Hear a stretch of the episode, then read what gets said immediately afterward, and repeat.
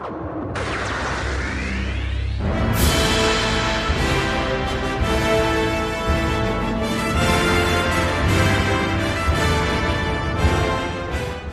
everyone, and welcome back to the Council of Elrond, brought to you by the Mellon Heads. I'm Johnny, and I'm here with my brother Dave. And you can find us on any of our social medias, as usual, in the podcast info section, along with our Buy Me a Coffee account, where you can go and sponsor us the price of a cup of coffee. And on the show today, we're going to be discussing the famous swords of Middle Earth. Let this be the hour when we draw swords together.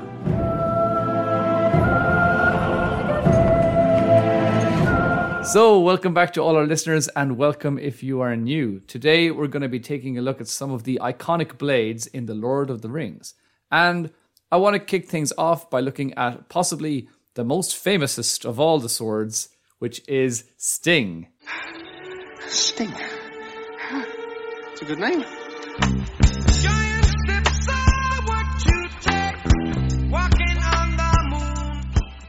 So, Dave, tell us a bit about Sting. What is the first thing that comes to mind when you think of this sword? It glows blue when orcs are near. um, it's it's a small little. Uh, what does what what does the dwarf say in the Hobbit movies? Like it's more of a letter opener. It's a it's a small knife. Um, it's got a real cool elven curve on it, and it kind of looks like it's made made in the shape of leaves. And uh, yeah, it glows blue, and it's pretty cool. That is cool. Yeah, yeah. It's, it's kind of it- like a leaf. Yeah, that's Yeah. What it's, it's perfect. Perfect for a hobbit with their whole uh, nature-loving style of being. So uh, very good. And yes, it's a it's a it's really like a, a dagger. Mm. Uh, it's like an elven dagger that they would have just had like uh, as like a secondary weapon. But it's perfect for uh, for hobbits. It's a perfect size for a sword for a hobbit. So um, yes, it glows blue when orcs are near, as we see in Peter Jackson's trilogy. Well, his trilogy and his Hobbit trilogy as well. So, uh, and what's the origin of this sword, Dave? Or where where do we where was it found?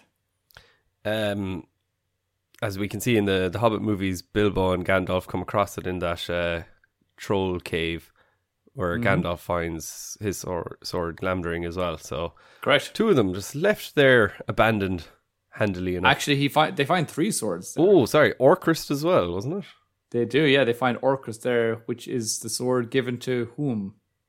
It's given to Thorin Oakenshield.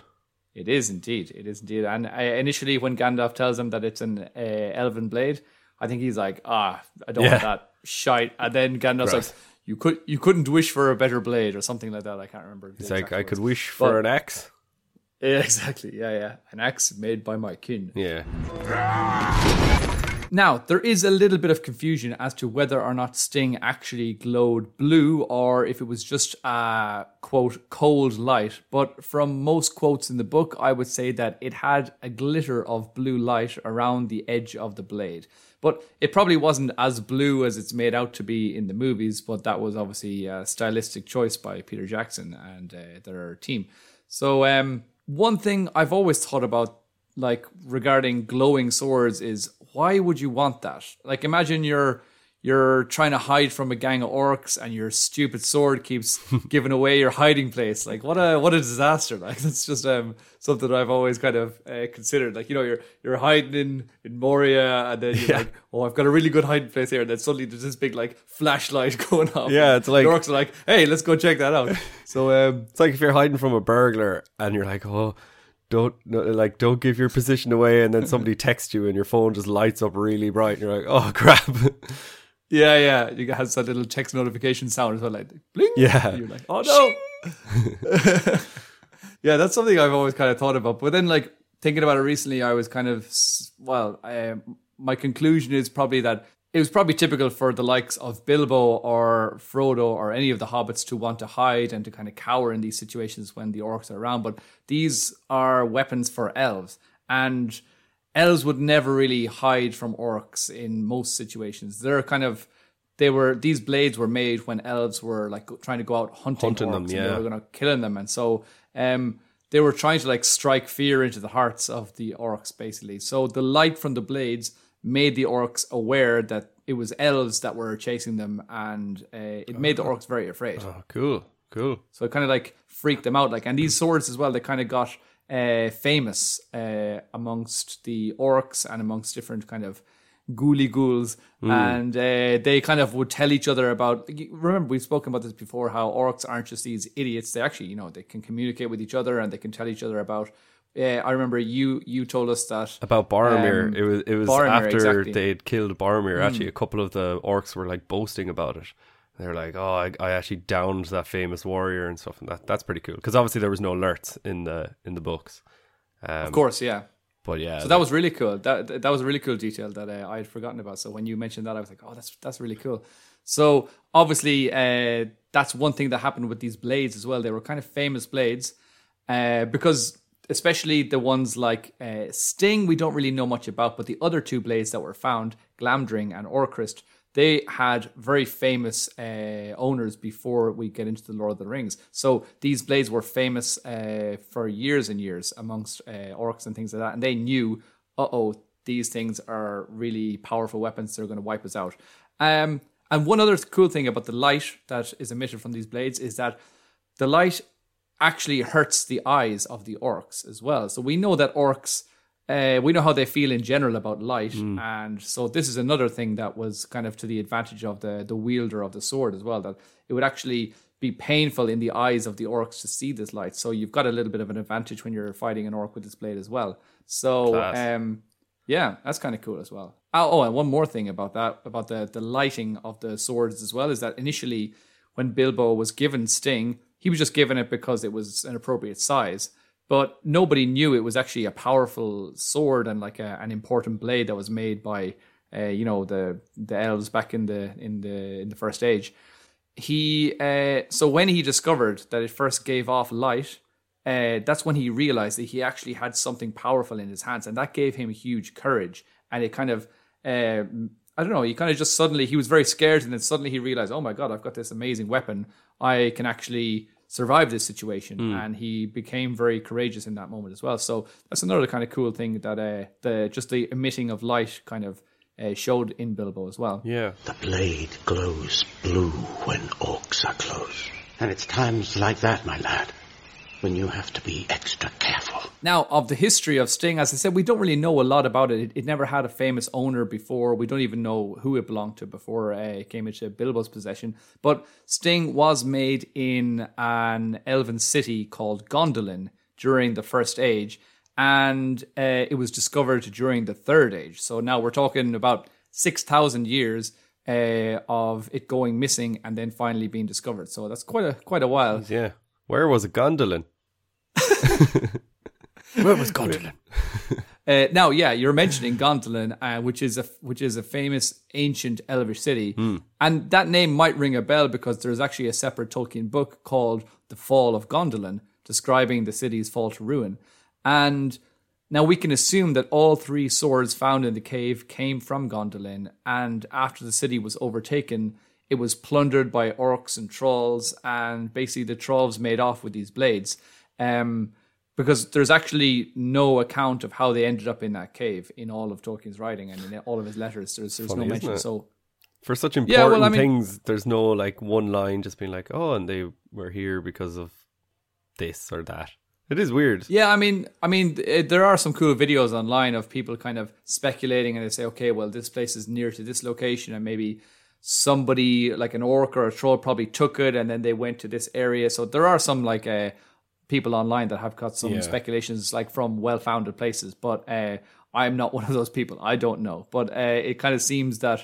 Uh, it seems like that they all came from Gondolin. Um, again, this is not uh, definite, but they all came from Gondolin, and that's and then somehow they all ended up in this cave together. So I'd imagine just some troll just nicked them, and he was like, "Hey, I'm to have these blades and uh, As they're mine now." toothpicks. Exactly. Yeah. Yeah. Now, Sting is also definitely a powerful blade. We shouldn't just think of you know it's not the size that counts.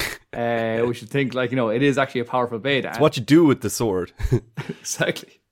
Uh, so one example of how powerful it is is seeing how easily it cuts through Shelob's webs when Sam's blade couldn't cut through, or it's really, really struggled to even cut through just one web. And remember as well, Sam's sword. What can you tell us about Sam's sword, Dave? oh God, I don't know anything about Sam's sword. Um, You do, he- you do, do I? you do. I'm trying to remember. Um, Sam's sword. He doesn't get any of the blades that Merry and Pippin get. Uh, nice shiny daggers. I don't know. Can you give me a hint? Hint me. Uh, Barrow Downs. oh, all right. Okay. Um. Okay. So he gets it in the Barrow Downs from the Barrow-wights. I don't remember really, to be honest. I, I was just trying to think Right. off the movies, but um, yeah, is it one of the swords that's like laid across their necks? Yeah, so if you remember in our episode that we did on Tom Bombadil, uh, basically, remember there, Tom Bombadil gave the hobbits four swords. Um, not like in the movies where Aragorn just shows up with four like hobbit-sized blades. Yeah, and goes, hey, yeah. I just happen to have these. Here you go. So uh, actually, in the books, they found these four kind of daggers in the Barrow-wight's lair. And a Barrow-wight, for people that don't know, is kind of like a Nazgul. It's this kind of weird spirit thing. Um, Tom Bombadil came and saved them from this Barrow-wight, and then he gave the hobbits these four blades that were in the the Barrow-wight's lair. And these were really, really, again, powerful and ancient blades. And in fact, uh, Merry, what did Merry do with his blade, Dave? I haven't a clue. Oh wait, sorry. Uh, yeah, Merry's Merry's blade was very important for the defeat of the Witch King uh, when he ultimately stabs him in the Achilles heel and uh, massively weakens the Witch King, which, which allows Eowyn to finish the job.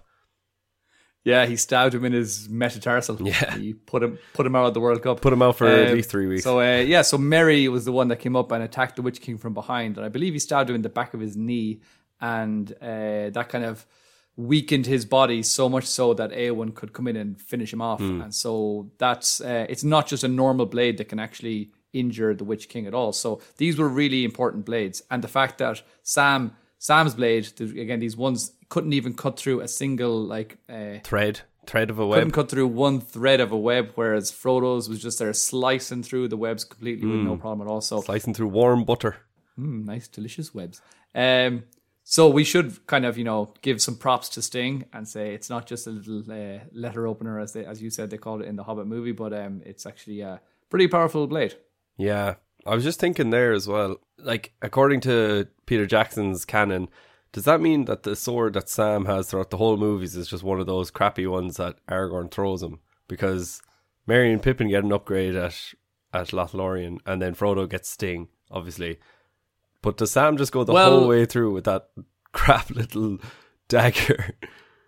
But Merry and Pippins are are tiny, aren't they? They get little daggers that are they're like daggers for hobbits. They're not even just like daggers that they use as swords. That's true, but then like Merry goes on to very small, Rohan and gets a sword, and Pippin goes on to Gondor and he gets a little blade. So they do get upgrades, Yeah, I- whereas I- Sam is just. I, I assume I, I don't know is the answer, but I assume Pippin when he gets his like uniform Hmm. to be part of the Citadel, he probably gets given a little sword like. Uh, That's what I mean, was yeah. Say, I was going to say Faramir. Obviously, we we we're told that he gets Faramir's a you know uniform from when he was a kid. I don't know if Faramir would have had a, a real sword as when like as a, a play toy when he was like Not a play toy, but it's a old. ceremonial, so he might have had it and just never had to use it. Whereas Pippin actually yeah. gets to use it. Well. Pippin definitely has a sword in Rohan. I can't remember if he gets given a new one or if it's just the original one. Because either way, it's not very good because he tells Eowyn that it's not even sharp. Pippin have or Merry? Go off and, um, Merry, excuse me. Merry, yeah.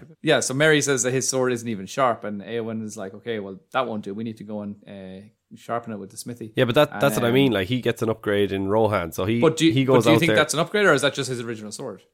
Oh no, I I'd say it has. I think it's an upgrade because it probably has like the he gets Roman art and Roman Ro, uh, Rohan armor, and like I assume they were uh, like if it was fitted to his size. If he if he, if he got fitted armor, I'm sure someone had a, a sword the the size for him. So and I, I'd say if you zoomed in on any of those scenes, it probably has like little horses around the the hilt and whatnot.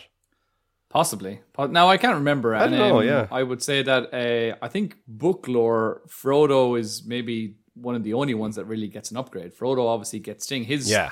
Frodo's sword breaks. But in the book, they uh, all get nice sword, swords from the Barrow Downs.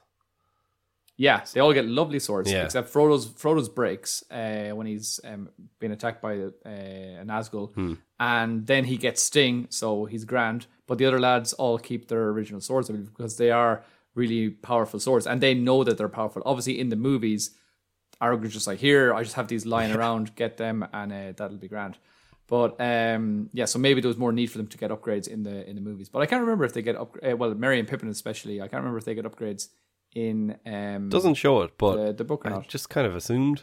I assumed that Hmm. Pippin would have had some sort of like tree sword, and Merry would have some sort of horse sword. Yeah. Also, we know that Sam uh, at one point takes Sting and wields Sting Mm-hmm. when uh, when he finds Frodo stabbed by Shelob. So uh, he goes on the you know double sword. Uh, Akimbo. he gets uh, bloodthirsty and he goes out there swinging the swords around like kind of a Legolas, du- dueling the double the, the double sword. Sting gives him courage. Yeah, Sting does give him courage as well. He goes wandering through Cirith Ungol. So, Dave, um, what is the deal then with elven blades glowing blue? Do all elven blades glow blue? Um. So as soon as we started off this episode, I assumed this question was coming. Uh, according to Peter Jackson's, obviously not because Glamdring and Orcrist don't glow blue, but I think I think like you mentioned at the start of this episode, it's more faint in the books, or it's not an obvious like. Then Frodo's sword lit up like an iPhone. It was it was more like Yeah. yeah, the edges were tingling or whatever. He got a spidey senses in his sword. So maybe they just don't mention it as much, or maybe they do. Um, I'm sure you're going to enlighten me, but uh, I'm going to say yes to most certain elven swords. Survey says yay. yeah, Um, yeah. yeah. Okay, well, there is some evidence that uh, elven swords from the first age glow in the presence of orcs. Uh, so, from the Fellowship of the Ring, uh, we can see that Sting was like Glamdring and Orcrist in that they should have had a light or a glow too. So, if I uh, read a quote here from the Fellowship of the Ring, uh, the chapter A Journey in the Dark, no gleam came from the blades of Sting or Glamdring, and that was some comfort. For being the work of elvish smiths in the elder days, these swords shone with a cold light if any orcs were near at hand. Cool, yeah. So from that we can see that Glamdring and Orcrist should both have had a glow. Yeah. And they didn't do this in the movie for stylistic reasons. They didn't like the look of Glamdring uh, glowing in the Lord of the Rings, and they said that the blue glow actually made it look like a lightsaber rather Yeah. than a glowing sword. So, like you can imagine Gandalf with his big long Yeah. sword, just like he'd look like you know Luke.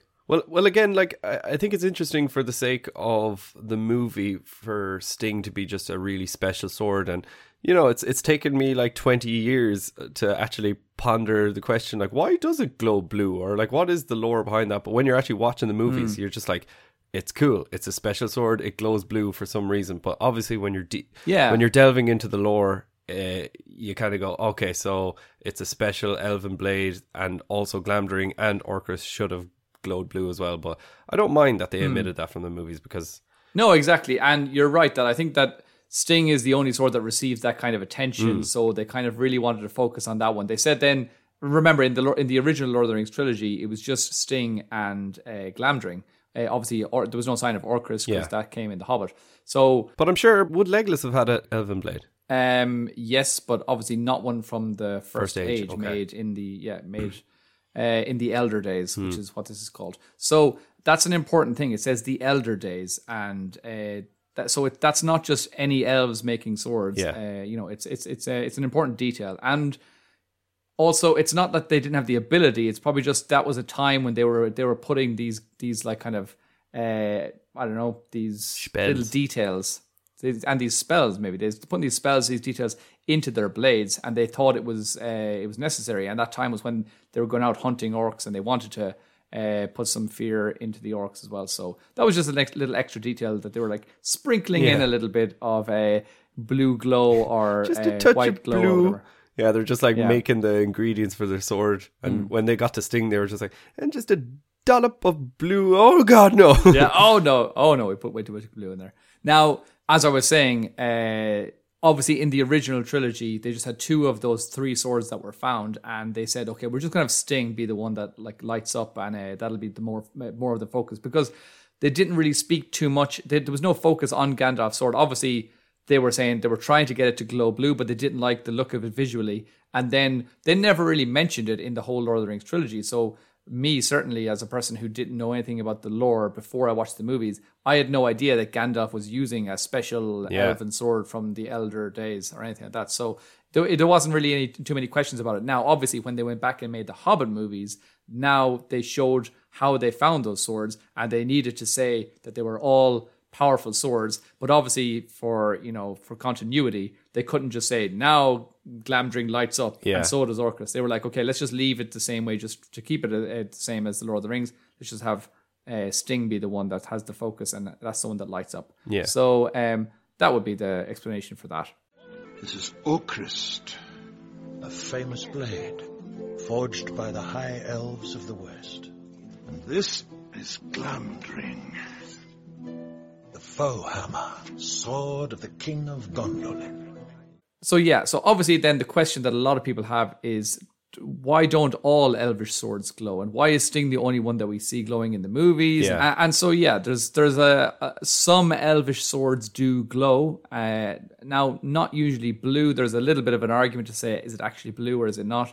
Um, I think maybe Sting is the only one that's given some references of a blue light, and it kind of sometimes it says like a blue flame, and people are arguing online whether that means it's actually a blue flame or it's like. We should focus on the word like, meaning that has similar properties to a blue flame, meaning that it uh, is a strong flame and it's a cold flame or different things like that. But um, definitely the word blue is used a few times when they're speaking about Sting in particular. So most other blades they just say it's kind of like a cold light. So um now the reason we don't see, for example, in Helm's Deep, we don't see hundreds of blue swords or swords that are lit up. We don't see them flying around in Helm's Deep battle.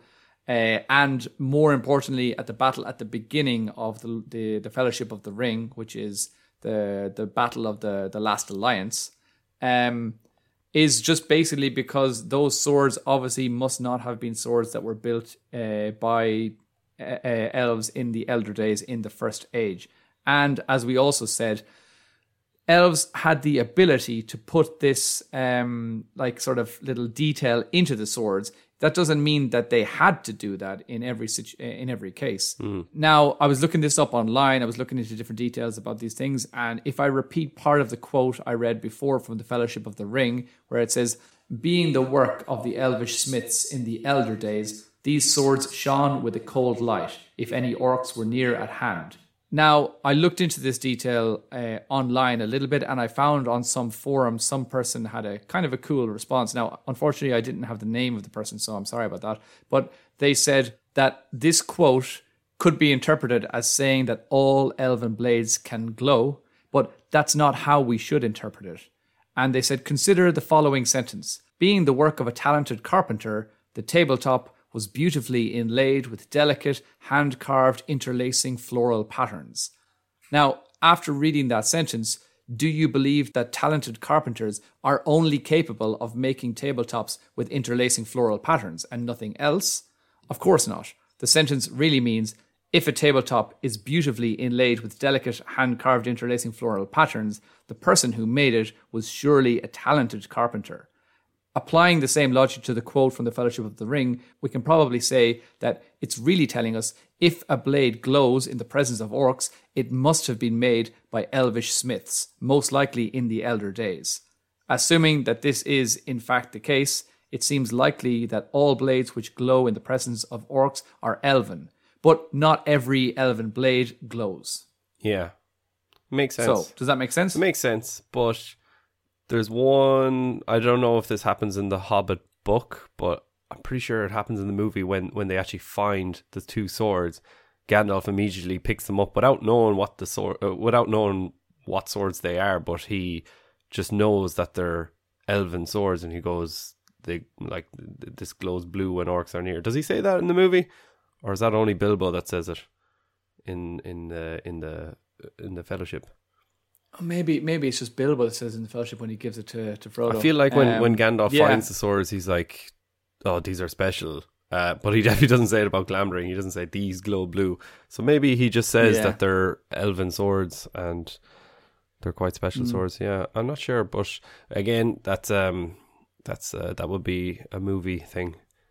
But I would say now that both Glamdring and Orcrist were famous swords from the First Age, and they were actually famously both known as Beater and Biter. Hmm. Those were the two names of these two swords, and there are stories in the past of how orcs used to fear these two swords. Like they were like, "Oh no, Beater and Biter are out there, so we're doomed. We're, we've got no chance." And they're just- Yeah. they're in battle, and they just see these elves swinging these giant glowing swords around the place, and it's just like it's like they're in a battle in Middle Earth, and suddenly there's two guys with lightsabers out there. They're like, "Oh my god, yeah, we don't have a chance." So uh, that's kind of like it is. They're just kind of going, "Oh, they've got Jedi's. Yeah. what the hell?" So um, yeah, Jedi. um, Does does Gandalf name his sword Glamdring? Doesn't he? no, I. It's a good question. No, I believe it's called Glamdring from before. I think. And does he just find it? Ah, no, no, no, no. I, I, I think I remember that they bring them to Rivendell, ah, yes. uh, Elrond can read the writing on the swords, and he tells them that on the swords are written their yeah, names. very good. And then and then in the movie as well, because Elrond's telling them about the swords, and then that's when Bilbo takes out Sting, which doesn't have a name, and then the dwarf he might goes, "Oh, don't bother, lad. It's just a a letter opener. Like that that won't be a special sword, really." He's like, but um, turns out to be quite special What a indeed. jerk. Exactly. Yeah. And uh, yeah, now that one didn't have a famous name, and it was Yeah. named by Bilbo when he uh, when he was first fighting those Speeders. uh, spiders. The blade is of elvish make, which means it will glow blue when orcs or goblins are nearby. I have, I have never used a sword in my life. And I hope you never have to. Now, there are some other mentions of swords glowing in Tolkien's writing, but we should think that only swords from particular places and made in the first age had this quality built into them. But let's look at some of the other examples. So, as we previously mentioned, Glamdring and Orcrist should both glow uh, in the movies, and they're, they're, we were told that they glowed in the books. But after that, it gets pretty hard to find exact moments of swords actually glowing or shining. So, in the Silmarillion, Turin Turambar's sword, the famous mm-hmm. black sword, is described as glowing, though no mention is made of when orcs are near. So, a quote from the Silmarillion The sword, Anglachel, was forged anew for him by cunning smiths of Nargothrond, and though ever black, its edges shone with pale fire, and he named it Gurthang, Iron of Death. Very cool. So that's a really cool sword. And um, another possible mention of glowing swords would be of the elf Fingolfin and his sword Ringil. So if I read another quote Fingolfin, like a shooting light, beneath a cloud, a stab of white, sprang them aside, and Ringil drew, like ice that gleameth cold and blue. His sword devised of elvish skill to pierce the flesh with deadly chill. Beautiful. It's like a Christmas Christmas jingle. It's like a limerick. No, interesting from the from the first quote, uh, because we've probably never talked about it before, but it's interesting your pronunciation of how did you pronounce the city of uh, Nargothrond? Was it? Yeah. because I always read it as Nargothrond. All right. Yeah. Yeah. Well, again, I'm I, I haven't really looked into the details. Of, Well, I don't know. No, that's, uh, like people, you know, everyone's going like Minas Tirith, Minas Tirith, and I know there's correct terms, but even like the experts Yeah. will will say one thing or Kirithungal, Sirathungal. I've heard Hmm. them all before, but it is just interesting when we've we've probably never talked about it. But uh, yeah. So what when, when you you're saying like when you've read uh, like the Children of Hurin, you've read it as like Nargothrond. yeah, is it? And I, I I would say yeah Nargothrond. Yeah, no, your way sounds way cooler. I was like, oh, what is this Nargothrond? um, Cool. Yeah, no, that is an interesting thing of just the way that you read them. Now, of course, uh, there are books that show you the correct pronunciation. Yeah. If you want to be a massive Tolkien nerd, there are actually, I believe in the in the Children of Hurin in the book. There's like in the opening pages, it, it Yeah. gives you some help into the the pronunciation of some of the words from Tolkien. And they're saying anytime you see a word beginning with C E, it should be pronounced like K. So we have like uh, Celeborn and Yeah. Celebrimbor and things like that. So because I was always confused about that, I was like, it's just like Yeah. Celeborn or Celeborn, but uh, yeah, it should be pronounced Celeborn. Yeah, it's, it's confusing when all you have is to go off on the movies and then let's say you're playing the games and there's a Celeborn. I Yeah. always said Celeborn. I was like, I didn't have the the visual aid.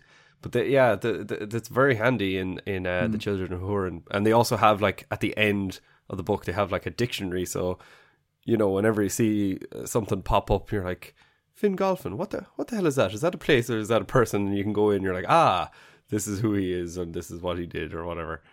Yeah, and also we should remember that we also Yeah, have the song by Kool and the Gang, which is "Celebrate Good Times, Come On." So uh, that's another way to help you know that it's celebrated, Celebrimbor. So Yeah, The heart of Elvendom on earth, realm of the Lord Celeborn, and of Galadriel, Lady of Light. I also think when you mentioned about uh, the black sword, um, you said that it was glowing. Well, maybe that's just someone was complimenting it as if they were complimenting a pregnant lady. the sword is preggers. Anyway, going back to that quote, it says, like ice that gleameth cold and blue.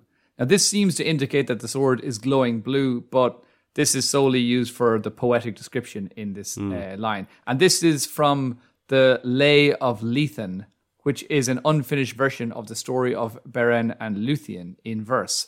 It's not generally accepted as canon since it was left unfinished and it predates the publication of The Hobbit. Tolkien actually abandoned it in 1931. Wow. But it has some detail that no other versions of the story have, so people can decide whether Fingolfin's sword glowing is canon or not. The description of his sword Ringil in the Silmarillion is a little bit less detailed, where it just says Fingolfin drew his sword Ringil that glittered like ice. Now, just before we move on, I want to give a final note on Fingolfin's sword, uh, again, which is called Ringil. Uh, it's widely considered by a lot of fans of Tolkien that this is the most powerful weapon in all of Middle Earth, uh, for the fact that it was used in one-to-one battle between Fingolfin and Morgoth. Now, Fingolfin wounded Morgoth using it, and the Dark Lord walked with a limp ever after that battle. So this is an elvish sword that injured a demigod, and the most powerful demigod at that as well. Remember that Morgoth is a Vala, and uh, at one point he was like holding off all the other uh, 14 Valar on his own. So um, he is second in power only to the god of Middle Earth, uh, Eru Ilúvatar, and he managed to get injured by a sword crafted by the elves. So that's a pretty damn powerful sword. Yeah, pretty damn powerful. All right, yeah. Moving on to Anduril. So, Dave, what Ooh. is Anduril and who is the owner of Anduril? Tis the flame of the west. Sure, tis. Tis. Um, that's a Aragorn sword, and it is Narsil reforged. And very uh, good. I That's believe correct. Aragorn calls it Anduril. I think so. Yeah, He does. yeah. So he coins Anduril Flame of the West. He does. That is his sword, and that is the end of that. That's the end of that matter. The end. Moving on. Uh, no, just well, that is basically it. Just to give you guys a couple more details about this sword.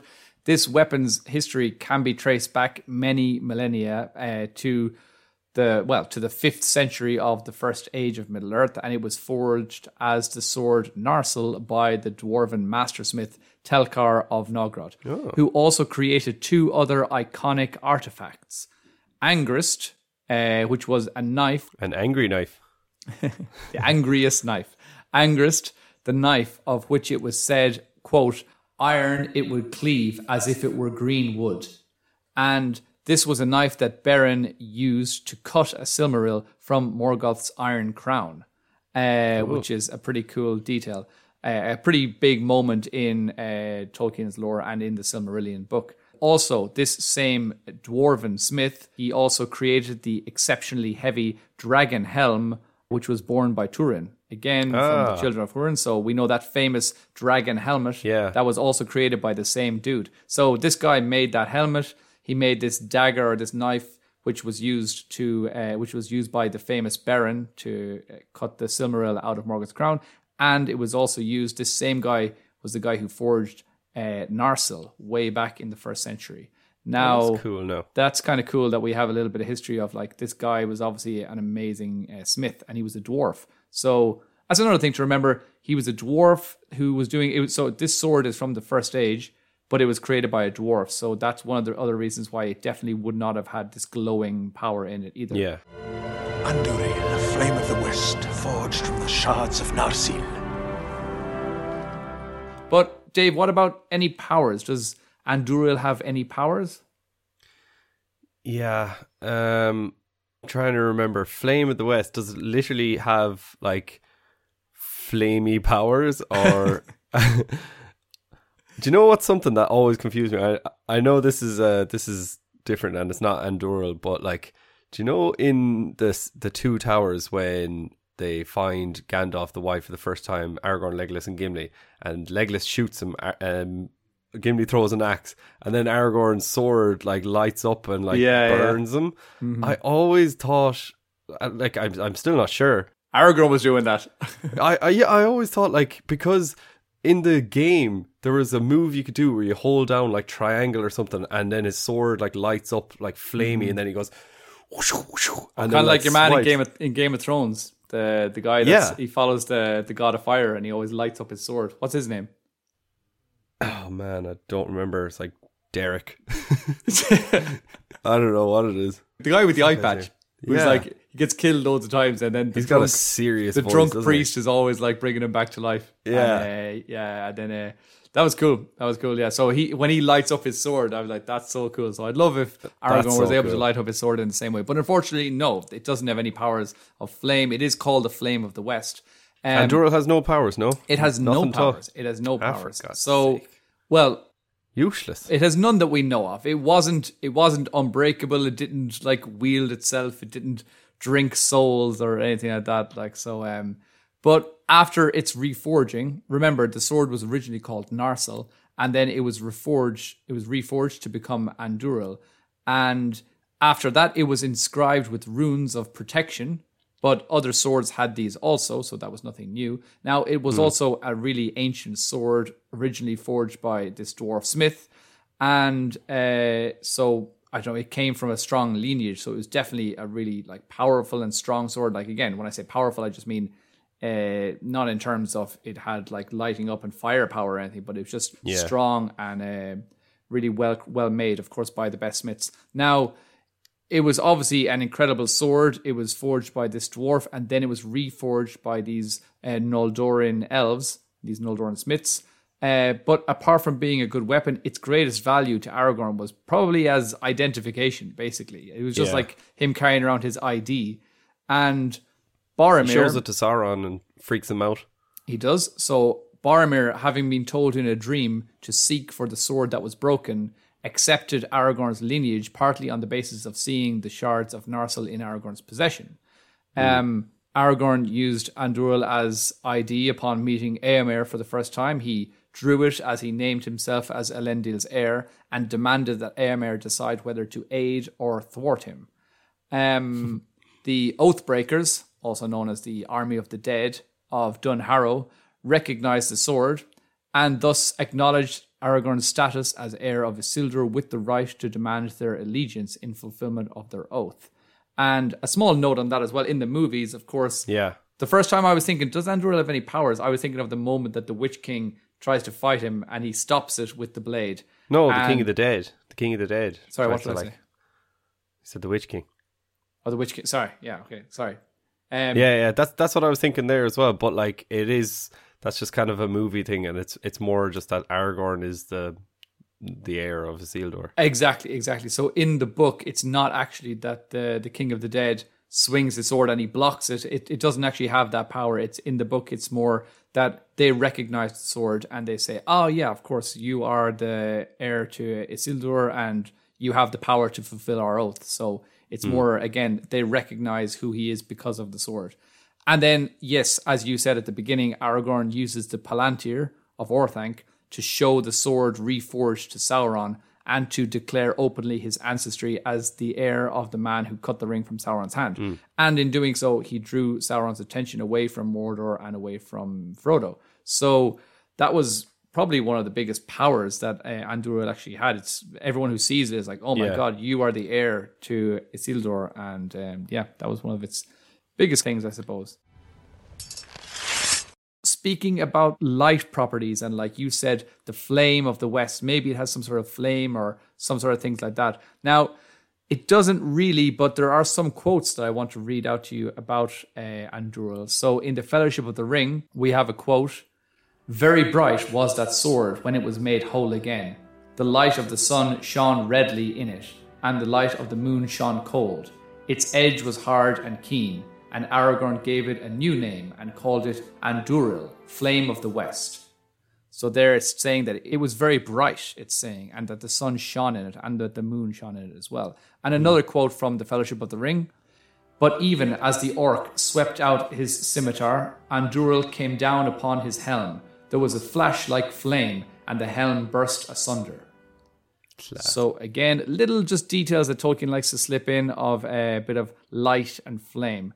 Yeah, that's just Tolkien as well. Like he likes to add these little details. He could say the same thing about, you know, the dew drop on grass was like Yeah. the ocean filling up with seaweed or I don't Yeah. know. Like it, it could be anything, but Yeah, he does like to describe license. light and flash and flashes and things like that when he Mm. speaks. It's kind of like when you when you're watching the original Batman series and it's like pow, biff, bang. And it's like these sounds aren't actually real and it didn't actually say pow, but uh, that's what the creators wanted to Yeah. show in those moments as well. But um, that's good. I have another quote here from the Silmarillion, which is, "And the sword of Elendil filled orcs and men with fear, for it shone with the light of the sun and moon, and it was named Narsil."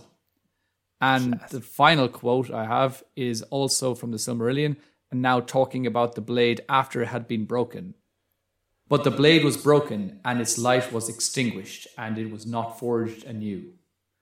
So there, they're saying the, the the light was extinguished after this this sword was broken. So that's kind of um that's another thing that actually Tolkien says a few times about certain swords that when something happens, like the sword gets broken, the the, the light was extinguished. And also we spoke about the black sword of Turin that at one point its master Beleg gets killed by its own sword and uh, the light that apparently comes out from the sword uh, it fades for a period of time and they kind of say that it's almost like the sword is mourning its master's death.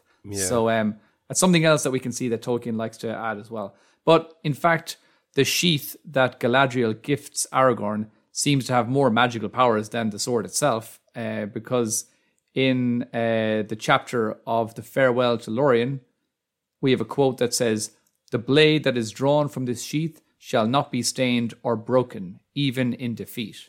So we, we're being told there that on. like that she puts a spell on the sheath that's used, and so Aragorn, when he keeps his sword in that sheath, it basically means that that sword will never be broken or even stained. Um, so that's some kind of extra little like you know plus power that uh, Galadriel gives to to Aragorn and his Power sword. of cleanliness. Doesn't have to Yeah, wipe yeah. his blade every time. Exactly. Whenever you finish it. the battle, you're like everyone's like, better go clean all the blood off my sword. And Aragorn goes, well, look at mine. It looks like it's just fresh out of the box. Yeah. Very handy. Yeah.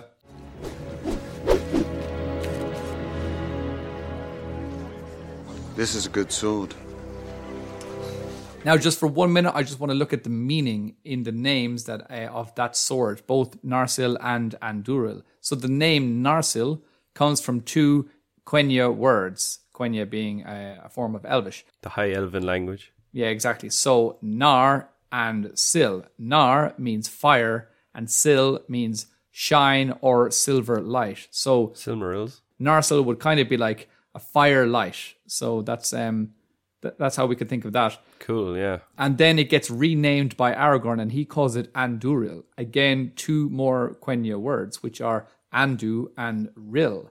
So Andu meaning west, but Tolkien specified it was not a sunset kind of, you know, the sun sets in the west, so you could think of a flame like the light of the sun going down. He said it's not specifically that, but more speaking about Numenor, which is the region of men in the west which fits because uh, it's supposed to be the reforging of the kings of Numenor, like putting that uh, that line back together again, the line of the kings. So that's what Tolkien said that that was more. That's why they mentioned the West. And then the second part, Rill.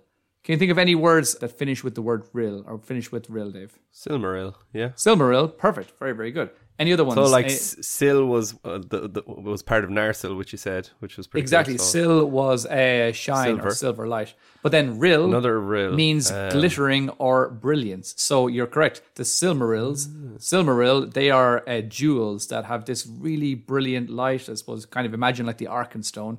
Brill. Uh, so glittering or brilliance, basically. So what other thing uh, that Hmm. Frodo owns? Mithril. Mithril, Mithril, Ah, his Mithril coat. So again, that's another word. So Mithril, Silmaril, these two words are other ones like Anduril, and that all means this glittering or this brilliance. So that's kind of cool as well. I thought. It's class. It's it's so cool, and you always wonder how how smart the characters are in it. That they're like, right, I'm going to call it this and that. Like you know, he probably has the sword about five minutes. He's like. Anduril, Flame of the got the perfect name, Andu exactly. is from the West, Exactly, and yeah, yeah. is from like Shining, Glimmering, or whatever. Oh, they're all geniuses. I'd just be like, I'd call mine like the the I don't even know. John. I call it the yeah the Owie giver or something. You know, yeah, the no no sword. I call mine the wooden spoon yeah, that's actually a great one. because it strikes fear into the heart of, of anyone that hears it. Yeah. Actually, that's a, that that's a new one. What what would you guys call your sword if you if you just had one reforged and you Hmm. had to you had to give it a name? What would it be? Of course, you named your sword. Lots of people name their swords. Lots of cunts. So the final sword that I want to talk about is the sword called Gurthang, which again I want to mention again is the sword that Turin Turambar uh, used to use. So It's not all about the length. Sometimes it's about the girthing. Oh, no. terrible, terrible. Right. So in the first stage, there was a dark elf called Eol, and he just kind of stumbled upon this meteorite. So it was not from the Earth. It, he found this meteorite, this black meteorite, and from it he forged two swords. So from this uh, unearthly rock that he found, he he forged these two swords, and they were black and had glowing edges and could easily slice through iron. So Gurthang was the sword of Turin Turambar, reforged from Anglachel, which was the name of the original sword that this dark elf uh, created. So Anglachel was uh, the sword wielded by Beleg Strongbow, who was one of Turin's best friends, and Beleg died in a tragic turn of events from his own sword. Now, after the sword was reforged, Turin renamed it Gurthang, which meant Iron of Death, and Turin himself became known as Mormegil, which meant the Black Sword, due to his legendary status on the battlefield and for slaying enemies by the hundreds. Um, but there is definitely one very strange and unique power that this sword has that's mentioned uh, towards the end of the Children of Hurin. And I don't want to give any spoilers for people who haven't read that book, so I'm going to try and leave out a couple of details. But at one point in the story, the sword appears to speak to Turin. And Turin is distraught and thinking about the amount of death he has doled out through Gurthang. He asks the sword if there is no one who it would not kill, not even himself. And he says to the sword, and quote, Hail, Gurthang! No lord or loyalty dost thou know, save the hand that wieldeth thee. From no blood wilt thou shrink. Wilt thou therefore take Turin Turambar? Wilt thou slay me swiftly? And from the blade rang a cold voice in answer Yea, I will drink thy blood gladly, that so I may forget the blood of Beleg my master, and the blood of Brandir slain unjustly. I will slay thee swiftly. Oh, I got goosebumps there. That's pretty badass. Like It's kind of spooky as well. It's like Macbeth or something. yeah, it's cold blooded from that sword. Yeah. Just be like, I will slay thee swiftly. Uh, Yeah, I, to forget my master's blood. Yeah, I, I, I, one thing I really enjoyed about reading The Children of Hurin is the way that they speak in that as well. It's really cool that like, whilst thou, like uh, Romeo, oh Romeo. yeah, it is kind of similar, but I definitely found it easier to read than uh, some Shakespearean things. So it sounds quite Shakespearean, but it's definitely, um, I don't know, it's just non-stop action. So uh, if, if anybody uh, wants a recommendation for a good Tolkien book out there to read, that's one that I would definitely recommend, The Children of Hurin. Um, so yeah, I think that's pretty badass from the sword to kind of just uh, how it says that from the blade rang a cold voice in answer, and it's like, oof, that's uh, that's pretty sweet. I want to. I we we discuss, we discussed it already, um, but that's an adaptation I'd love to see in like a movie or TV series. I'd love Oh, to see how they do these things and make it weird. Like they they omitted a lot of the weirdness from the Lord of the Rings, and fair enough. But I think audiences are ready for some weirdness at this point. So, How do you mean? How do you mean? do you know, like, I don't think if they made the Children of Hurin twenty years ago, in, in, in, in- let's say they made that instead of the Lord of the Rings, they definitely wouldn't have talking swords and um, what else? Uh, there's loads of weird things.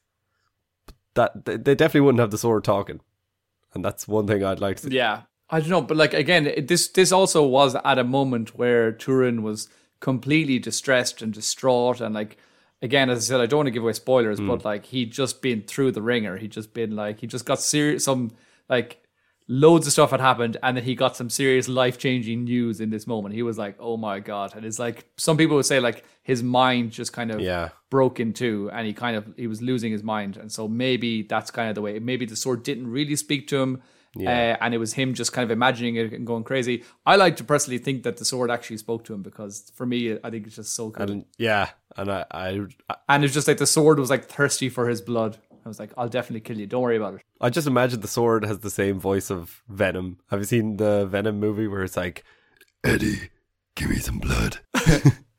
oh no i'm imagining more like a, a like a, a whispery like i will gladly drink thy blood and uh, Yeah. so that's kind of what i was imagining That's definitely pure Macbeth. Very freaky. Mm. Good. You cannot just go around eating anybody that you want to. I cannot. No, you cannot. You will only ever be allowed to touch, harm, hurt, possibly, very possibly, eat very, very bad people, but never, ever, ever good people. All right? Fine. So that's it for another episode here on the Council of Elrond. Thanks so much for listening, and hopefully you've come away knowing a bit more about these cool blades of Middle Earth, and also what the hell is going on with the swords glowing blue. As always, we would be delighted if you got in touch with us to say hello, or to give us some suggestions on what you would like to hear us discuss on this weekly podcast. You can find the links to our social media in the podcast info section, along with our Buy Me a Coffee account, where you can also sponsor the podcast by donating the price of a cup of coffee. As always, that's only if you're feeling generous, and either way, we will continue providing this content for free. Thanks so much, as always, and on behalf of the Mellon Heads, we'll speak to you soon.